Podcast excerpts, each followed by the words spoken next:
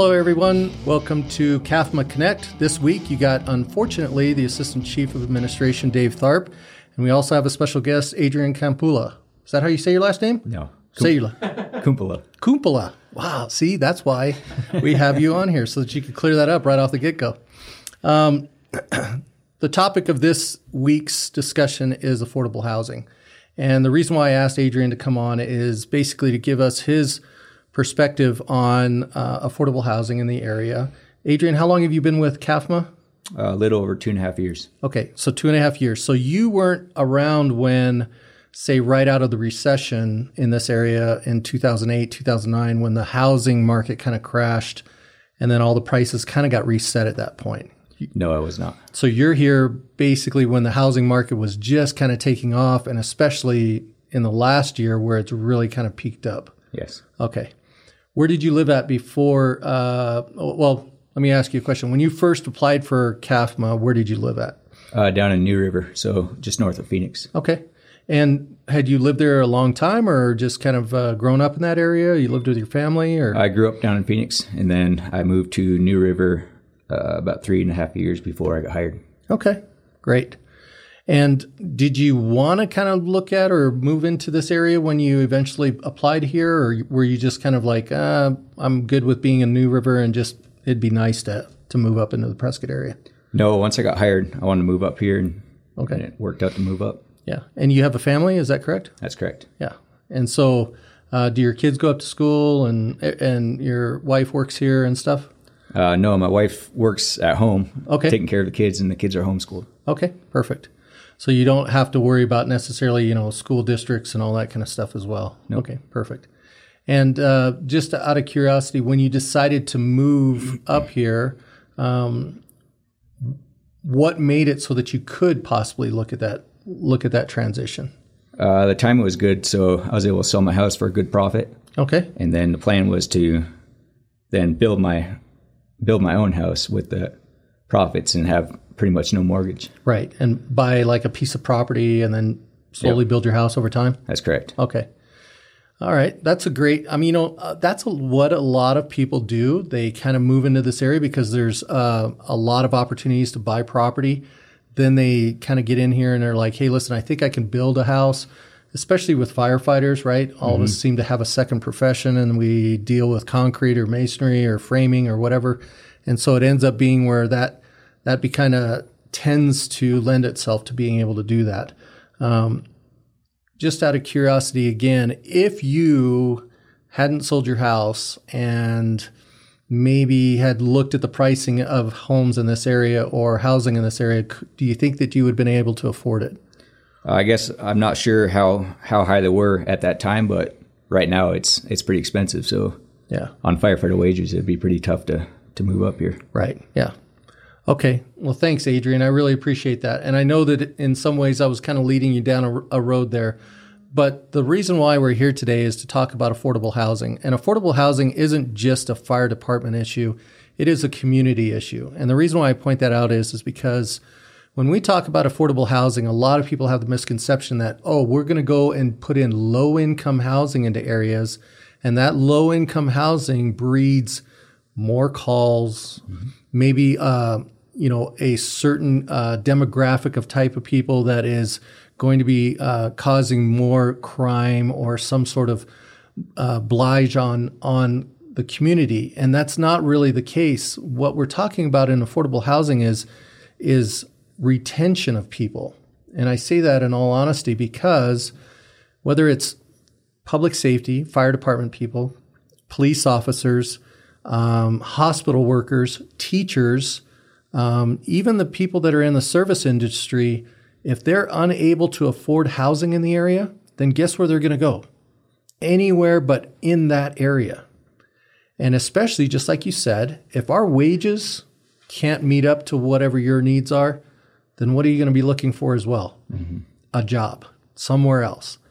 And what we're seeing in our organization is we're fortunate. We're one of the fortunate organizations in CAFMA that we actually have a good recruitment and retention um, group. We don't have a lot of people leaving because of pay issues or because of necessarily uh, problems within the culture of the organization. But what we're starting to see a creep over is more and more of our people are moving outside of the area. Or they're living outside of the area and they really are having a hard time affording to come into the area. And so I think that what we would like to do is is kind of help um, change part of that. Now, as I said before, this is a community problem, and when I say community, it is affecting Chino Valley, Prescott Valley, Prescott. Um, I know that all three school districts are actively looking at housing for people within the community so that they can turn around and afford, as teachers, to live in the area, which unfortunately teachers get paid even less than what firefighters do. Now, you had a unique re, um, uh, situation recently where you actually were housed at one of our reserve stations. Can you talk about what the arrangement was at that reserve station? Uh, so the arrangement, the reserve station, station fifty-two, is basically it's a it's a trailer house on fire department mm-hmm. property, right? And so we can live at that trailer house. We purchase it. We own the trailer house, and in that agreement, then you have to take care of the apparatus at that location. And then when you're done with that, or when you move somewhere else from that property, then you sell it to another firefighter, and they basically take on the duties of taking care of the apparatus and the grounds. Right. And we have two of those. We have one at Station 56 and one at Station 52. One's at Ponderosa Park, the other one's at Highland Pines. Mm-hmm. We've had those for as far back as I can remember. We used to have one also out in Station 57's area, which is on Williamson Valley Road across from Granite Oaks. Um, a lot of people call us because they want to be able to utilize that building, but unfortunately, the lease agreements that we have are with state land, and because we don't own the property and they have rescinded their lease from us, then we can't utilize that building. In your particular cases, we have two agreements with the Forest Service for leasing the property at Station 56 and 52. And so part of that is, is that it does offer us an opportunity, just like you said, to put a manufactured home on that site, which the firefighters sell to one another, if you will, um, so that they can turn around and live there for a little bit less cost of living. Mm-hmm. And it gives them an opportunity to maybe save some money so that they can eventually maybe get into something more permanent. Um, that's a very short term agreement, and most cases, uh, nobody lives there for an extended period of time, right? They, mm-hmm. they want to move on to something better. I guess we have talked about as an organization of buying a piece of property. We've even talked about developing at our training center a small subdivision up in that front section that instead of necessarily putting in, which was originally designed for three homes to go in as firefighting props to go in and breach the ceilings to maybe do search and rescues, to uh, basically pull into a subdivision or small cul-de-sac subdivision and be able to have uh, incident size ups and things like that, is actually saying, forget it. We're just going to develop that as actually a small subdivision in there, and then we'll have some affordable housing for our people. Um, we still want to definitely use that as a training center. Nobody wants to live where there's a training center going on, right?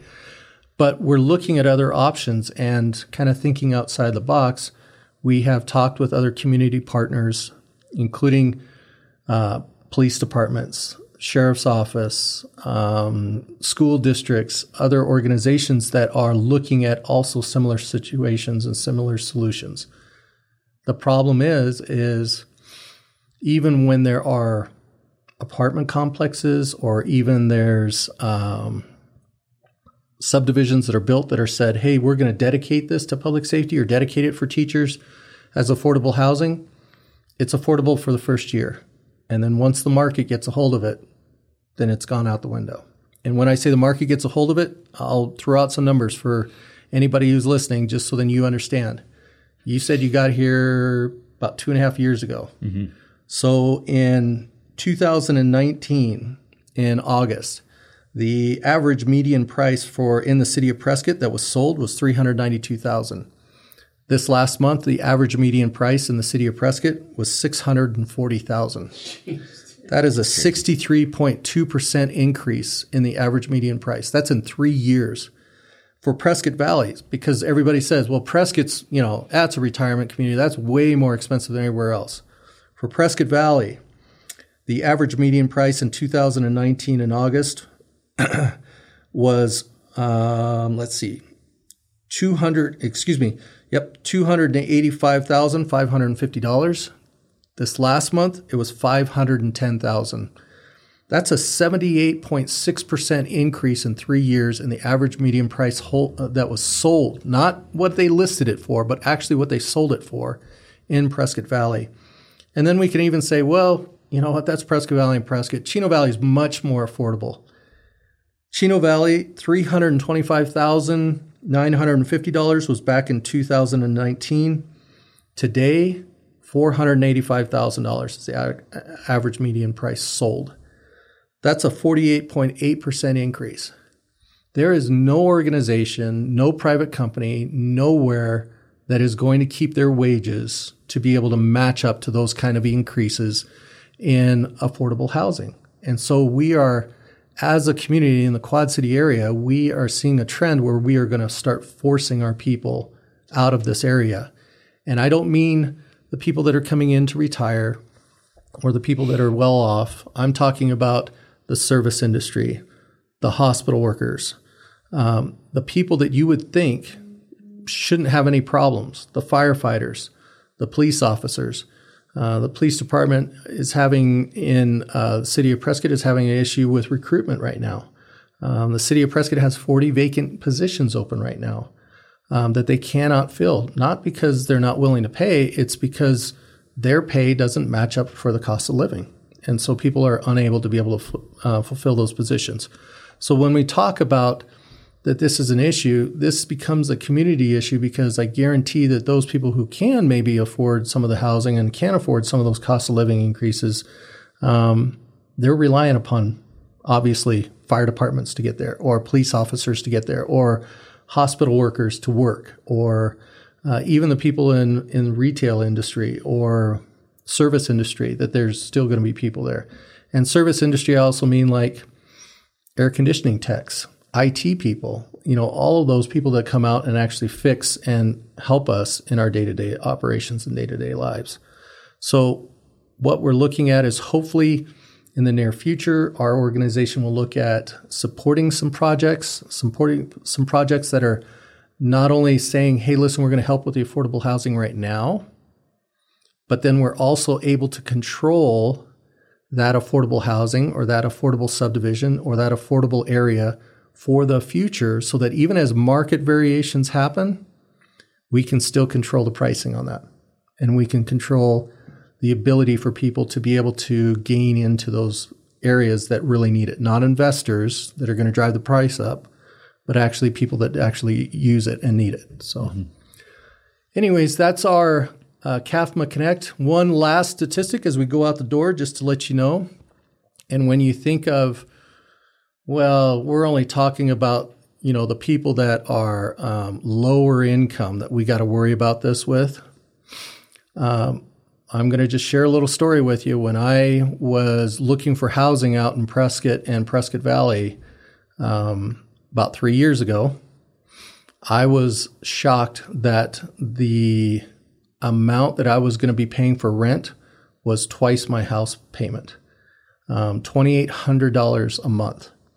And that was what was available out there. And that was what I could afford for um, the size and the bedrooms and the necessary amenities for uh, my kids and my family. And so I think that that's when you're talking about the assistant chief of, of a fire department also struggling with the same issues that a new firefighter does, that's a community issue. That's not just, hey, listen, this is only the lower income or the less fortunate that we're talking about. So, anyways, uh, that's CAFMA Connect. And if you have any questions, feel free to call our organization, our main administrative office.